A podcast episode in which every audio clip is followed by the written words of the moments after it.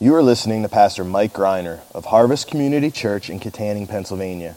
We pray that you will be challenged today as you listen to a sermon entitled Begin at the End, based on the book of Mark, chapters 15 and 16, verses 2 through 6, recorded on Sunday, September 3rd, 2017. For more information, check us out on the web at harvestpa.org. Well, this is our last sermon on Mark. If you would open up your Bibles to Mark chapter 15, we're jumping to the end. Before I jump there, I just do want to talk about a little bit about last week's service in the park. Um, I, I, my only regret of doing service in the park is we have a nice Friday service in Kittanning for people who can't work Sunday, and they didn't. That if, if they worked, they couldn't make it. But otherwise, I think just about everyone who wanted to be at church was there. What a crowd!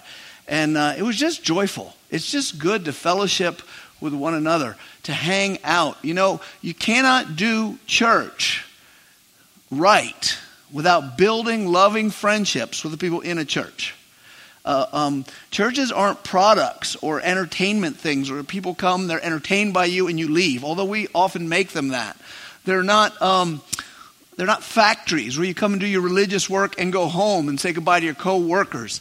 They are we are the body of Christ. And making friendships in church can sometimes be hard because you often start not knowing anyone, but it's very important you do. So, weekends like last weekend were wonderful for that because a lot of you guys just hung out and enjoyed each other. But you know what makes that possible um, is you guys worked really hard too. And, and I mean at all the campuses. Now, not all of you, and don't feel guilty if you didn't do any work to pull it off. We, the people who volunteered to make this go did it for you.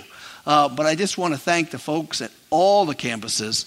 Uh, I put out a call, help Kevin clean up call, and he said he's never had that much help uh, after an event yet. And, and I just think that reflects the glory of Christ because a, it shows a servant attitude and a joy of serving one another. And there was all kinds of work that went into it. I didn't hear anyone whine or complain, which is good because you know what God does to his people when they whine and complain? Read, read Exodus. He opens up the earth and swallows them. it's in Numbers too. You don't want to. You don't want that to happen to you. Um, but in any case, I, I, I just thought the joy of the Lord was there, and um, you know, being the beloved of God is the mission of the church too, which is very passive. You know, we're always thinking about what we're doing, but receiving the love of Christ ultimately is our job because we're the bride of Christ. And spending time with each other is important too. So I'm going to fit in a quick commercial here. Um, this is Labor Day weekend. For all the people skipping church, tell them who aren't, or look to your right and left, whoever you normally see isn't there. Um, remember, community groups start up next week. So it's a good time. The reason we have community groups is so that you can build relationships. I once had at one of our community groups, people all come and, and um, I'm not hosting one this year, but when I host them, everyone, I, a lot of people do sign up sheets for food, right? You sign up, you're going to bring something. That's so organized. That's so not me. So what I say is, look, if you want to bring food, bring it. If you don't want to bring food, don't bring it. I don't care. Um, and so what that results in is a lot of food. Now sometimes it's not coordinated enough, like there'll be no sweets and all salty or all sweets and no salty, but it's normally an abundance of, of food. And, and all these people came in, they're all eating and they're talking. And, and I remember one person um, came in, this was several years ago, and, and said, When are we going to do the Bible study? Because she was so churched, she couldn't compute that it is church when you just love and enjoy one another. That's church too. Um, getting to know one another. It's not all an educational process, all right? We love our Bible. We should study our Bibles. We should learn our Bibles. But how many of you have seen, uh, maybe experienced people going to church on Sundays, Sunday night, Wednesdays, Sunday school, getting all the Bible education they can get, and after 20 years, they have not grown in Christ. They don't feel satisfaction in their fellowship, um, it's like they're wasting their time. We're a family. And uh, it was just beautiful last weekend. I really enjoyed that, and I look forward to community groups starting up. And now let's jump into Mark. This is our last message in Mark. Next week we start God, Men, and Women. Um, which is a topical study. We don't normally do those, but um, God, I think, is going to bless. It's the right topic at the right time. But um, you might say, well, how are you going to get to the end of Mark? Because I think well, we were in chapter like seven last time we talked. Well, I'm just going to jump to the end. That's how. just jump to the end of the book. Um, the last uh, message on Mark is, is we're going to see the Son of God do his greatest deed. We've already seen that the Son of God is Jesus, that he has authority over everything. We've seen he has authority over the sick to heal them, he has the authority to forgive, he has the authority to judge everyone we have seen at the end of the age. He has authority over demons. He has authority over, over creation, over wind, over rain. He has authority we've seen over death itself. He can raise a dead body and resuscitate it to life. We've heard the Son of God teach us about the kingdom and reveal secrets from heaven, but in all that, we have not yet seen his greatest works. The work which he said, This is the reason I came. And that's why we're going to skip to the last chapter of the book and see that greatest work. And um, this sermon, we're just going to read the Bible together. I'm not going to try to be too fancy, three points in a poem, none of that business. Let's just put, you know, put our, our sandals and our robes on, go back in time 2,000 years, and, and let's just read the Bible together. And of course, talk about it as we go through. So, starting in chapter 15, verse 1, it says, As soon as it was morning, the chief priests held a consultation with the elders and scribes and the whole council. And they bound Jesus, and they led him away, and they delivered him over to Pilate. Um, it, it, it's uh, Friday morning. Jesus had been held captive all night. It is hard to stay up all night for me. Um, he stayed up all night. He during that evening, he was arrested at night. There were two trials, both of them kangaroo courts. One of them uh, before the Sanhedrin, the religious bunch. One of them before the uh, puppet king Herod. Um, and and neither of them yielded anything. There were false accusers. But just think, he was arrested at night. He had these, these two fake trials, and now it's the next morning, and they bind him, they tie him up. If you had, like, uh, uh, seen Jesus speaking to the crowds the day before, say at 5 in the afternoon, and thought, man, he's awesome. I can't wait to find him tomorrow uh, and, and see, but I've got things to do. And you show up the next day at 5 in the afternoon, you'll say, what happened? How much change in one day? He's gone. So the, it's the next morning, and since the religious people and Herod could do nothing with them, they thought there's only one person who can solve our Jesus problem, and that's the governor, the Roman governor Pilate. He has authority to punish. We don't, not under the Romans. So that's where they took him. So, verse 2 And Pilate asked him, Are you the king of the Jews? He didn't get this from himself. He had been asking these guys, What's wrong with this dude that you are delivering him to me? And they're like, He claims to be king. He's like, so Pilate says, Are you the king of the Jews? And, and Jesus answered, You said it. You, you have said so. It's a strange answer. Um, Jesus is the king of the Jews. He's the king of everything. But, but the Bible teaches us that salvation comes in the form of national politics. Right? It, it, Jesus is the king of a nation in the line of kings through David. Uh, if, if you read how everything ends up, Israel is restored, and, and Jesus is the king. So, in fact, he is the king of the Jews. He's not only that, he's king of all kings. The scripture says in Psalm 2 as for me, I have set my king on Zion. Whenever you see Zion in the scripture, that means Jerusalem, specifically the place where the temple is. God says in, in, Psalm 2, I have set my king on Zion. All the kings of the earth, they try to throw off the chains. They try to tell me to get lost, but they do it in vain because I have set my king on Zion, my holy hill. And uh, Pilate, he just saw a weak man but he's actually is the king of the Jews. But the, the first time Jesus comes, he comes to die. He comes in humility. He doesn't make any demands to be served. He comes to serve. He doesn't come and says, Where's my throne? And he tells Pilate, It seems the words of your own mouth said this. I didn't say it. You said it. Verse 3 And the chief priests accused him of many things, all false, of course. And Pilate again asked him, Have you no answer to make? See how many charges they bring against you? But Jesus made no further answer, so that Pilate was amazed. If, if you're, look, you want to catch a kid in a lie, often just watch his reactions to accusations, right? If you're accused of something and you didn't do it, you fight, don't you?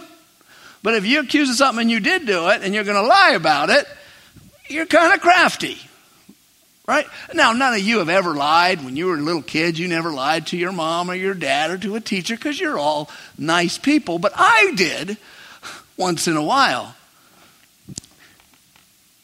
Okay, you all did. Let's be truthful. But have you that that's a horrible feeling. They're going to catch me. But you know what's a worse feeling? Sometimes as a kid I'd get accused of something I didn't do. Isn't that a horrible feeling? Then you fight. So Jesus is there coming up. I don't know what they're saying. He robbed the the 7-Eleven. Um, you know, he, he, he took all the kosher breakfast sandwiches and ran out the door. I mean, they're coming up with all kinds of stuff. He said he's going to tear down the temple. He said this, he said that, he did this, he did that. And the man to whom they're saying it has the power to punish him any way he wants. There is no appeals. There's no Supreme Court. There is no Miranda rights. There's no Bill of Rights. You are standing in front of the guy who can whack you for no reason at all because Romans could do that to people who weren't Romans. And Jesus doesn't defend himself. They're lying about him. He doesn't say, that's a lie, that's a lie, not true, uh uh-uh. uh. He just brings no answer. And Pilate is blown away. You think this guy's going to die. I, I could kill him. what, what, what kind of peasants is this? Is, do you want to die? Is that what it is? But he was again fulfilling scriptures. Like a sheep before his shearers, he was silent, as the scripture said. Jesus came to be wronged. One of Jesus' main ministries, no, the main ministry of Jesus was to be wronged, to be lied against, to have kangaroo courts that falsely accuse him, to receive injustice. His ministry was to be abused. And just as a parenthesis, there are times in your life, believe it or not, God is going to minister to people through you because of the way you react when they wrong you. And I mean that. If you're always looking for justice, if you always have to be treated fairly, you will not make an impact for Christ. Because, see, in this world, sometimes people mistreat people, mistreat people, mistreat people, one person after another. Then they come to you and you're the Christian. They mistreat you and you're different. You don't hate back when hated, you love when hated. You seek to forgive, you seek to work it out. And sometimes the best ministry you can have requires you to be mistreated. Then, if, if you're ever in that situation, I want you to know at that moment, remember Jesus at this moment. You're not alone. God hasn't lost you.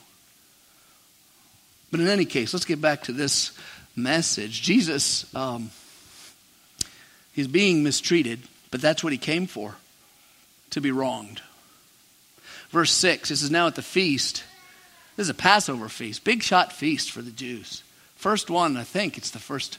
You can check me. I think it's the first one mentioned in Leviticus. So when the feasts were set up, this was the first one. This is a big deal. And at the feast, Pilate used to release for them one prisoner, whoever they asked. And you could get arrested by the Romans for almost anything.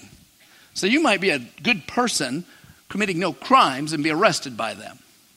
So, okay, Pilate's seeing a way out.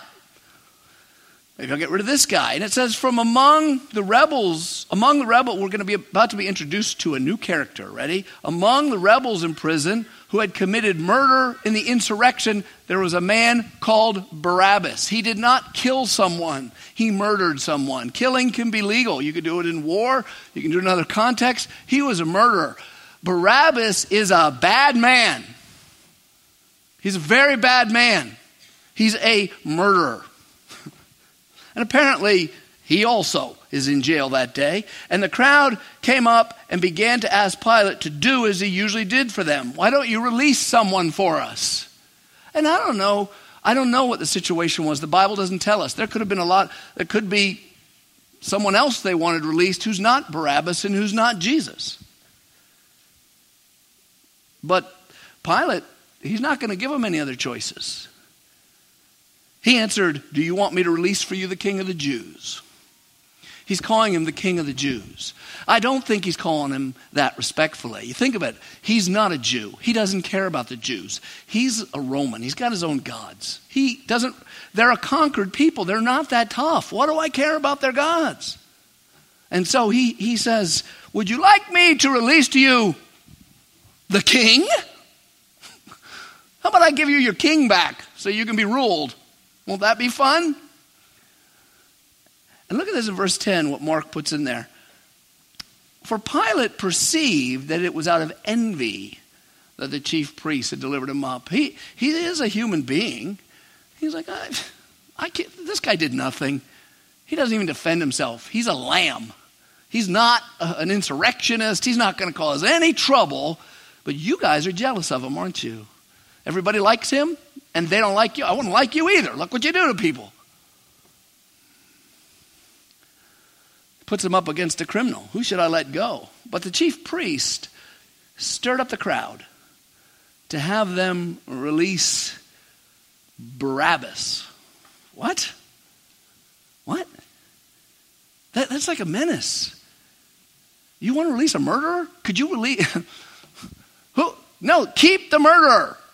if, if you hate Jesus and you want him dead too, how about say this? Don't release anyone this year. Go ahead, take them both. They'd rather have Barabbas than Jesus. They want a murderer released, while an innocent man stays in prison. Pilate again said, Then, what shall I do with the man you call King of the Jews? They don't call him King of the Jews. Why does Pilate say this? I think he's just poking him in the eye.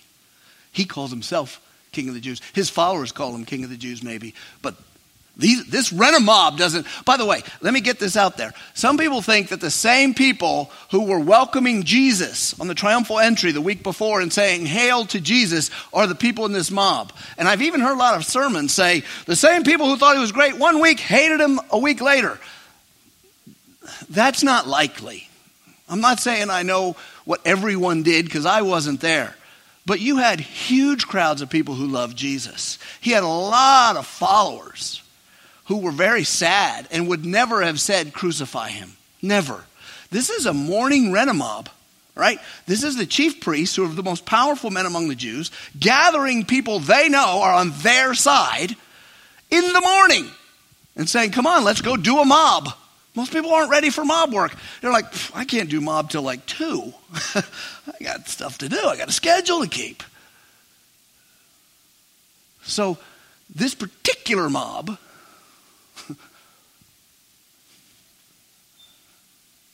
Pilate was poking him in the eye. Uh, how about I release to you the one you call the king? We don't call him the king. And they cried out again, Crucify him! Now, they're getting to a solution, aren't they? Crucify him. They don't just want him dead. And Pilate said to them, Why? What evil has he done to you? But they shouted all the more, Crucify him. Um, no one knew how this day was going to end except Jesus. No one knew that he would die. No one, not even them. They came up with crucify. Just is a horrible way to die. We don't really know exactly, and I'm not going to go. There's a lot of sermons that give you all the details of the pain of the cross. I'm not going to do that now. So we can save that for Good Friday service somewhere. But I do want to point out that the cross is a miserable way to die because you're stripped naked. Now, some people are very exhibitionists. They're like, yeah, but Most of us are embarrassed to be naked in front of other people. I know I am. How many of you ever had dreams where you're caught naked in public? I hate those dreams. Or in your underwear and you can't get back to wherever you have to go. These are horrible dreams. I know I'm not the only one, right? Don't, don't, if you guys all say you're the only one, I'm going to feel naked again. But it's humiliating to think that Jesus, the one who is esteemed, will be stripped naked. And then the crosses were not, in the pictures, they're way up in the sky. And that's glorious, but that's not. Uh, evidence says Roman crosses were very close to the ground. Because why would you go through the work to have a big, glorious cross? Normally they were like a T, and they stood about here, and maybe here at the top. So you could walk right up to someone on a cross and look them right in the eye. You could spit in their face if that's the thing you want to do. And, and they often didn't make you like this, they often made you like this because they wouldn't make it tall enough to make you stand up. And they said, Why don't you crucify him? Pilate's going to end this matter today. We're, we're, we're ending it today. I'm either going to release him or, okay. So Pilate, wishing to satisfy the crowd, released for them Barabbas. And having scourged Jesus, no details, just scores, just throws it in there. He took 39 lashes. He delivered him to be crucified. Uh, let's stop here for a minute and think about what just happened. Barabbas is released, right? The criminal is freed and the innocent remain. Christian, you see the, the symbolism there, don't you? We are the guilty ones, we are the sinners. We are set free, the just for the unjust, the righteous for the unrighteous. God treated his son like a criminal so he could treat criminals like his son. Do you, some of you might know this. Do you know what the name Barabbas means? Bar is son. Son. Barnabas means son. Barabbas, son. The Hebrew word for father is av. We would say av, A-V, but it's often translated ab. And if you said daddy, you'd say Abba. So Bar Abbas is the son of the father. Isn't that something? He's named the son of the father. Whereas the son of God, who really is the son of the father, remains captive and is punished. And that's not an accident. God doesn't do accidents. Here's the beautiful thing is someone who's not the son of God, he is a criminal, is treated like God's son, left off as innocent, while the other who is innocent is punished. My friends, I submit to you that Barabbas is you and me. Let's go on and the soldiers led him. Now, this is. This is eyewitness account. This one's tough. I, I don't know why. This is the toughest part for me right here. Maybe because of man's pride and I'm too proud and, and I need to can repent of it. But this is the most humiliating part of the whole thing to me. The soldiers led him away inside the palace. Now you go crucify him. Well, we're going to play with him a little bit. He's like a cat that caught a mouse. It reminds me of the Chronicles of Narnia, if you've seen that or read that, where the lion is, is just getting tortured by all the monsters and demons and he does nothing to defend himself. Jesus, who could just, he could just with a word knock them all down. He does nothing and look what they do to him. They're in the governor's headquarters and they call together the whole battalion. It wasn't just, well, I'll be the guard and you be the guard. They call, hey guys, let's have some fun at this guy's expense. They're bullying. But they're tough bullies. They clothed him in a purple cloak. Hey, it's a king of the Jews. You need a cloak, don't you, king? Oh, you look good, dude. Wait, he needs a crown. I'll get him one. There's these thorns. Thorn of crowns, in the pictures, they look almost glorious. It's well balanced, right? It, it looks like it was made like Martha Stewart or, you know, or JoJo made the crown of thorns from that TV show. Home Improvement. What is that show? With JoJo and Chip? Fixer uppers. Like she made the, like the crown, like Martha Stewart or JoJo made the crown of thorns. It looks so nice. I don't think it looked nice. Have you ever have a crown in your forehead? If not, next time you go by a rose bush, just poke yourself. Don't do it constantly because that's weird, but just once to feel what that feels like. And think of the jagged ones. And they said, That is your crown. they put it on him, and then they began to salute him. Hail, King of the Jews! And they were striking his head with a reed. Another gospel points out that they, they put the reed in his hand, told him that's your scepter, and then they hit him with it and that, that they would cover his face and say, And you're a prophet, prophesy this. Boom! And they just punch him in the head and say, Who hit you, prophet? And they were spitting on him, kneeling down in homage to him. And when they had mocked him, they stripped him of the purple cloak, put his own clothes on him, and they let him out to crucify him. What can we say to such maddening bullying by these soldiers. I think one thing we have to say is how many times have we injured other people with a flare of anger? Men especially, but women too. Have you watched someone's face grow fearful with your anger? Do you think it's any different? It's not. Bullying is bullying. How many times have you hurt people? Did you think God didn't see it? Do you think these soldiers are worse than you? To bully another person is to bully Jesus. And in these awful soldiers is a mirror of me and you. And they compelled a passerby, Simon of Cyrene, who was coming in from the country, the father of Alexander and Rufus, to carry his cross. This dude, this dude, I, I tried to find out everything I could find out about Simon of Cyrene, um, and there's nothing. There's all kinds of people speculating. Some of the early church fathers said this, some said that. But the fact is, all we know is he was Simon. He came from Africa. We don't know if he was a Jew who, who was coming back to do Jew things, but he probably wasn't because he had a son named Alexander, and that's kind of a Greek thing. You know, you would name him Myron or, you know, something Jewish. John was popular. Uh, Simon, probably a black dude because he's where he's from. We don't know. But we know the names of his sons. Now, here's what freaks me out here. Or oh, it doesn't freak me out, it gets my attention. So many of the people in the Gospels, we don't ever learn their names. We'll learn their names in heaven. Like, what's the name of the woman at the well? Well, we just call her the woman at the well. Okay, that'll work. One day we're going to find out her name was Lilia. That's what it was. I know this and you don't know this, but when you get to heaven, you're going to find out it was Lilia. Actually, I just made that up. Are you people with me here? Myrna. Her name's Myrna. We don't know. How about the blind guy in John chapter 9? He's just the blind dude. He's not even blind anymore. Right? How about the lepers and the one leper who came back? He's just that leper. He's not a leper anymore. He has a name, Bill. His name is Bill. We just don't learn it. I don't know what his name is. But an eyewitness here says Simon of Cyrene, and then he says, father of Alex and Rufus. How the heck does he know that?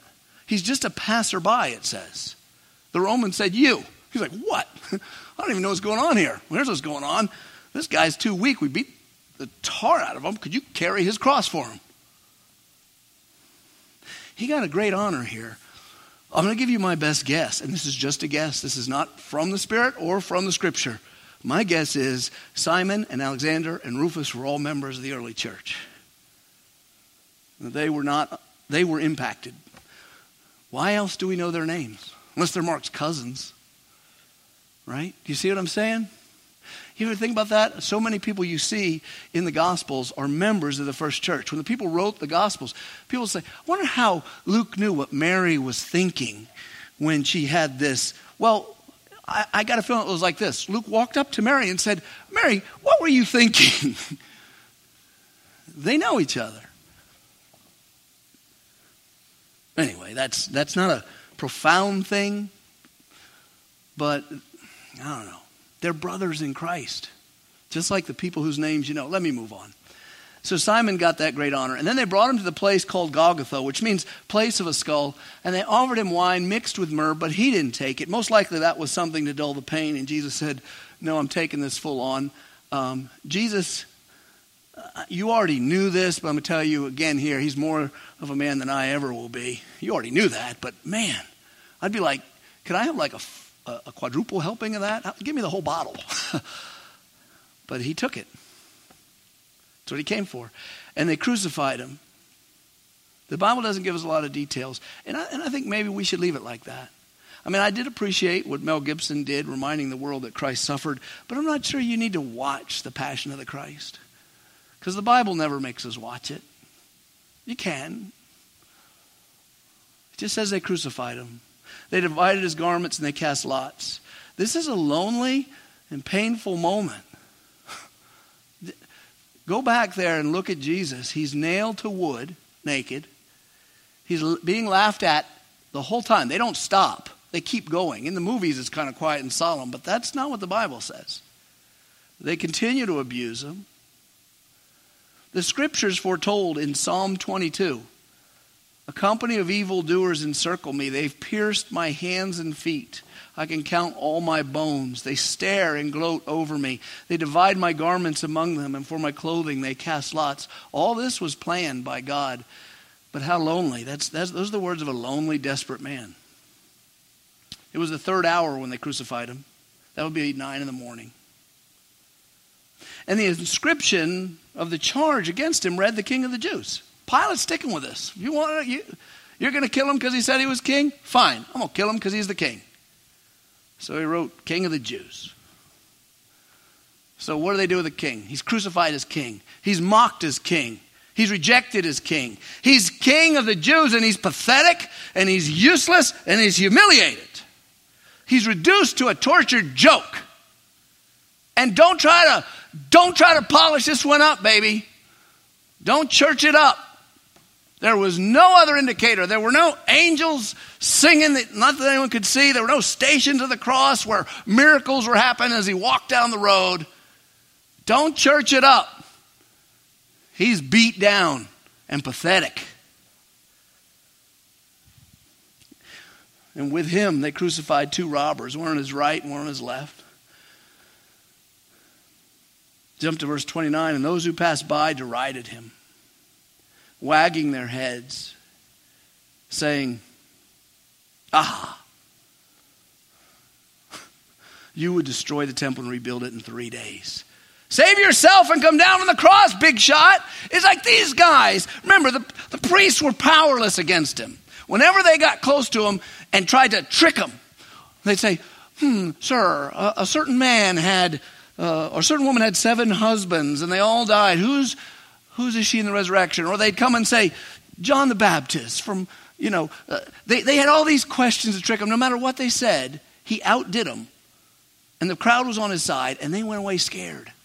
Well, now look at him. He's useless. He's humiliated. He's been reduced to human trash.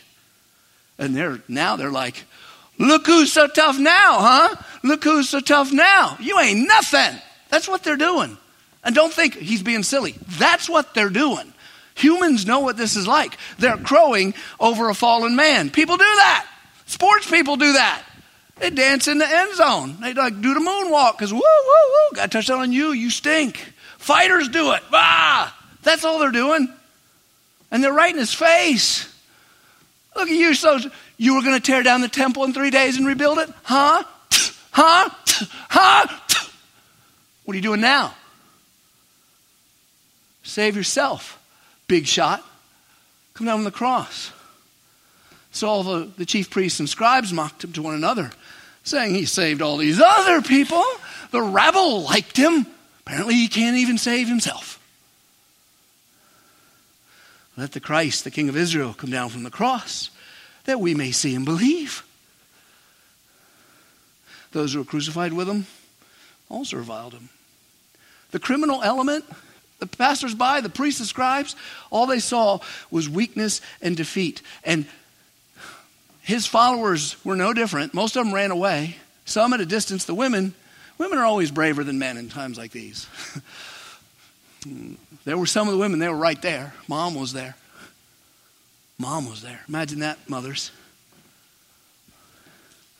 The only one, only human there who knew what was happening was Jesus. It's not always important that everyone knows you're right, is it? As long as God knows. Verse 33 when the sixth hour had come, so it's three hours later, he'd been up there three hours. This would be noon.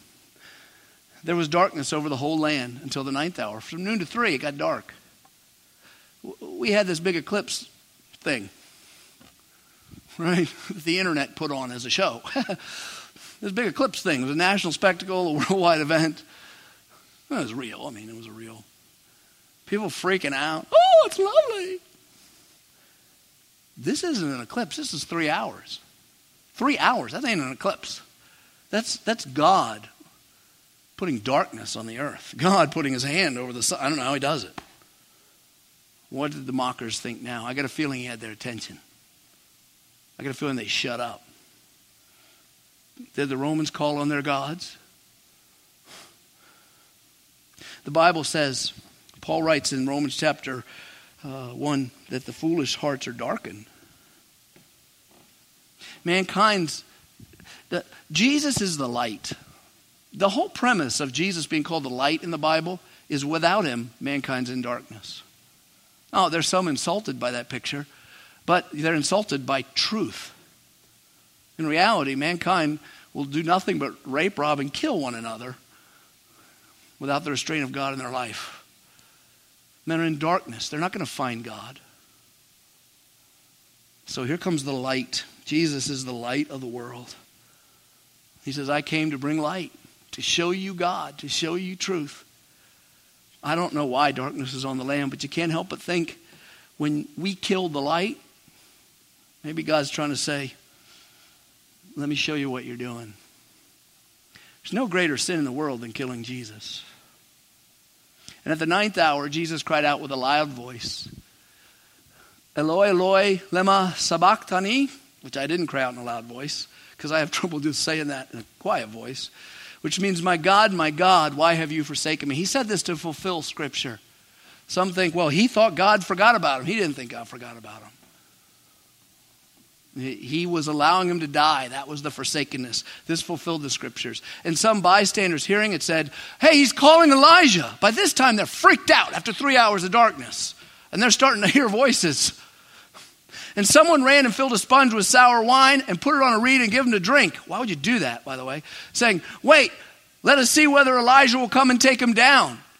And Jesus uttered a loud cry and he breathed his last. And the curtain of the temple was torn in two from top to bottom, which will be a, I'm not going, don't have time to go into that, but it'll be a real freak out for the high priest because only he was allowed in that place behind the curtain once a year. And now it's open. Why? Because Jesus was entering into the holy place in heaven. Some people wrongly say Jesus went to hell then. He didn't. Absent from the body, present with the Lord. His spirit was with God. His body died, though. And when the centurion who stood facing him saw that in this way he breathed his last, he said, Truly, this man was the Son of God. Did that centurion help beat him up a few hours before? Maybe. Because that's what conversion is. Conversion isn't always being the one smart enough to know the right thing and doing it. And then when you see Jesus, you know it's right and you do it. Conversion is being one of the priest mobs who says, crucify him so that the priest will like you. Conversion is being one of the Romans who who says, Let me make a crown for him. Because when the gang's having fun beating someone up, who wants to be against the gang? Some of you say, Well, I'd never do that. Ladies, can I pick on you a bit? I've heard this all through high school. I can remember high school, yes. All you got to do is listen to, to you ladies twist together that uh, thorny crown with words like this Yeah, and she thinks she's all that. Yeah, she's not that. And how you guys are tough, you'll close her out. That's the same exact, same exact sin. Or guys, We know who's cool and who's not. And sometimes someone needs a beat down.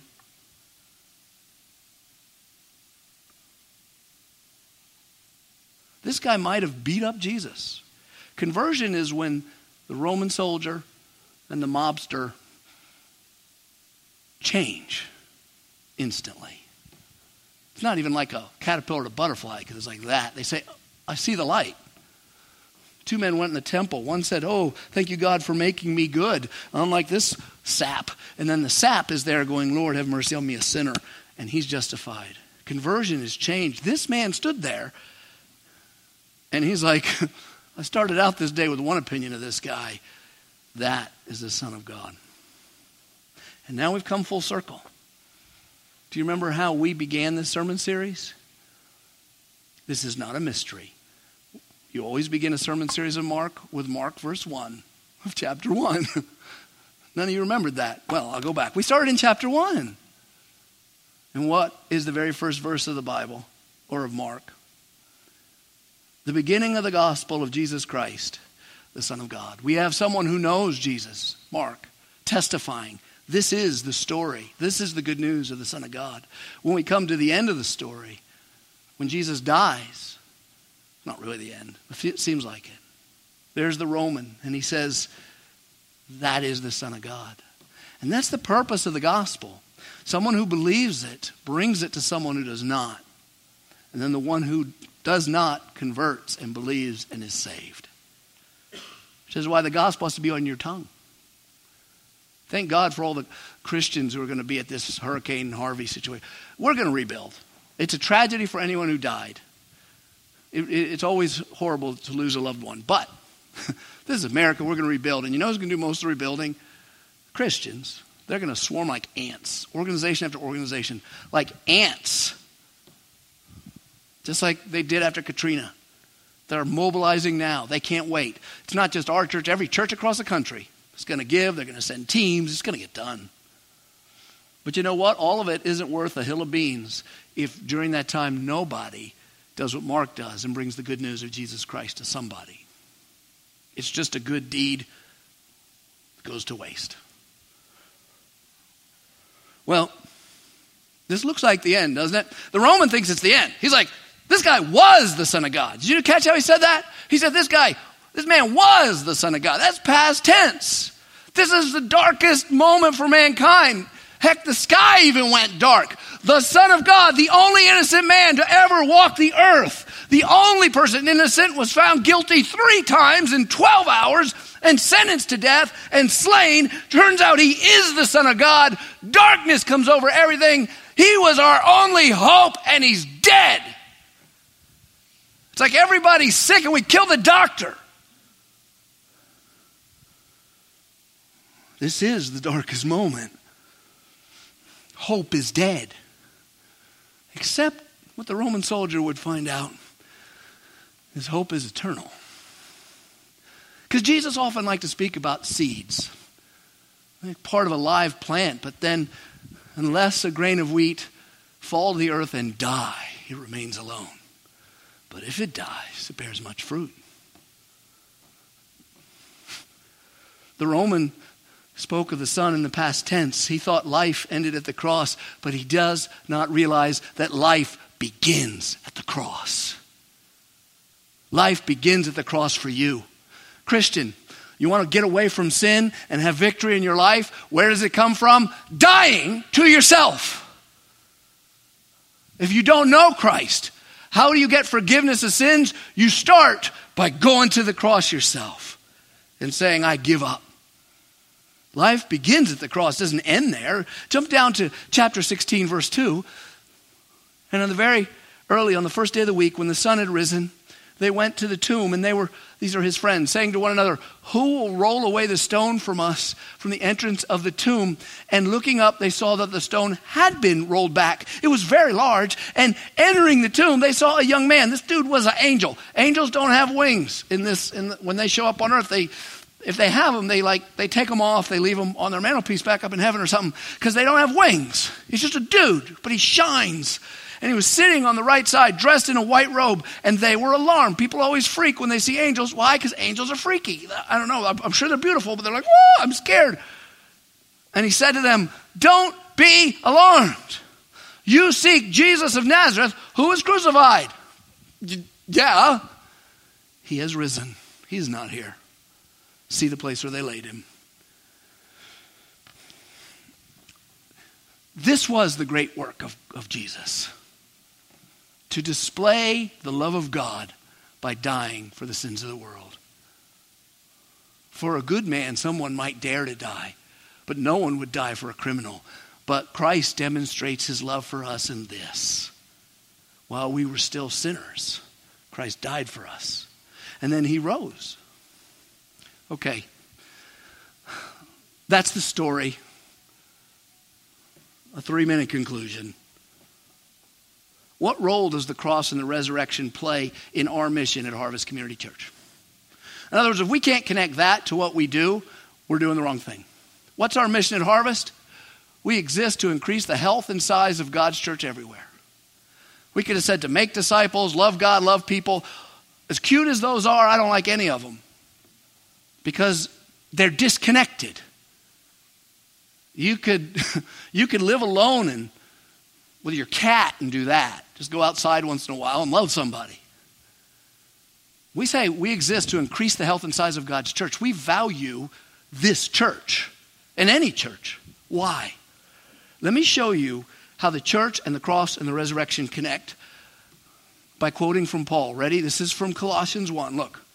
It says, He is the head of the body, the church. If the church is a body, allegorically speaking, Jesus is the head. He's not dead, He's risen, He's alive, He's the head. He is connected to the church. Some people say, I don't believe in organized religion. I don't think that's what it's all about. And they leave the church. That's like your hand leaving your body. Because Jesus is connected to the church. He is the beginning and, and, and he is the beginning, the Alpha and the Omega, all the way before time. But here, he's a different beginning. He's the firstborn from the dead. Nobody else died, got up with a glorified body that can never die again. He did, but he's firstborn, which means there will be more born. Guess who those born people are? You. if you're born again, you're going to be born again. You're going to be born again, born again. You're going to get up from the grave.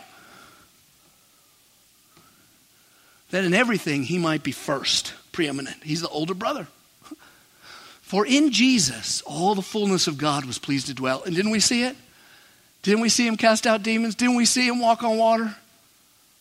And through him to reconcile to himself all things, whether on earth or on heaven, he's going to make this place worth living in, in the new earth. But look what it says here. How did he make peace? Remember Luke? I bring you tidings of good Great times are good times are great. You know, that's on the Christmas card. Linus says it. For unto you is born this day in the city of David a Savior, which is Christ the Lord. And then he says, Peace on earth. The angel said, Peace on earth, goodwill to man. And we take that to mean end of war. No, no, no. No, no, no. It's peace between God's enemies, us, and him. Well, how did he make peace? Guys, let's dialogue. Let's sit together and talk out our. No. He made peace by the blood of his cross.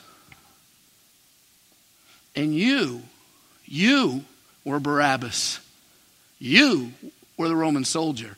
You were once alienated. You were hostile in mind. You were. If you have trouble with that, you need to put your pride down, Christian.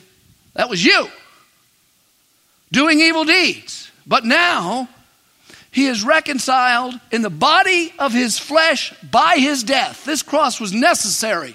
Some people say, oh, cross, he didn't just punish one for son so he could let the guilty ones go. What kind of, if my kid uh, broke something, I wouldn't punish his brother. God wouldn't do that. There are Christians who say that foolishness. And they speak from Satan's tongue with a Bible in their hand. That cross was where you were punished, Barabbas. You say, well, I wasn't punished. He was punished for you. And that brought you peace with God in order to present you holy, and you, this is plural, all of us, holy and blameless, no sins, and above reproach. So, how does this fit our mission? It's simple. We grow the church by telling people this gospel. And faith comes by hearing. We don't have to convince them, we just be clear. Faith comes by hearing, and they'll convert. And they don't convert so they can go off and be on their own do Bible studies. Then they become part of the body, connected to the head. And there's no sins that God holds against them. They're blameless. And this is the good news. I just called you Barabbas, and I'm sorry to insult you, but it was true. But can I tell you this? It's even better. You're blameless now. You're innocent. You say, Well, I did so and so. I don't care. Blood of Christ can't be so powerful to fix what I did after. Oh, yes, it is. You're blameless. You're off the hook. For God so loved the world that he gave his only Son, that whoever believes in him should not perish, but have eternal life. He didn't send the world, Son into the world to condemn it, but that he might, he might save. Well, we give thanks to God for the gospel. And if you're looking for three cute applications, look, if you can't get your own application out of reading through the, the crucifixion, Christian, you're not a Christian yet. but for those of you who may not be Christians yet, I want to tell you God loves you. He didn't have you hear this story for nothing. He wants you to join with that Roman soldier. You may have woke up this morning an enemy of God, but you can go to bed knowing he's the Son of God and a friend of his by receiving him as your Savior. And that's an act of faith. Thank you for listening to this sermon from Harvest Community Church. We invite you to join us at any one of our four campuses located in Kittanning, Petrolia Valley, Indiana, and Freeport. For more information, check us out on the web at harvestpa.org.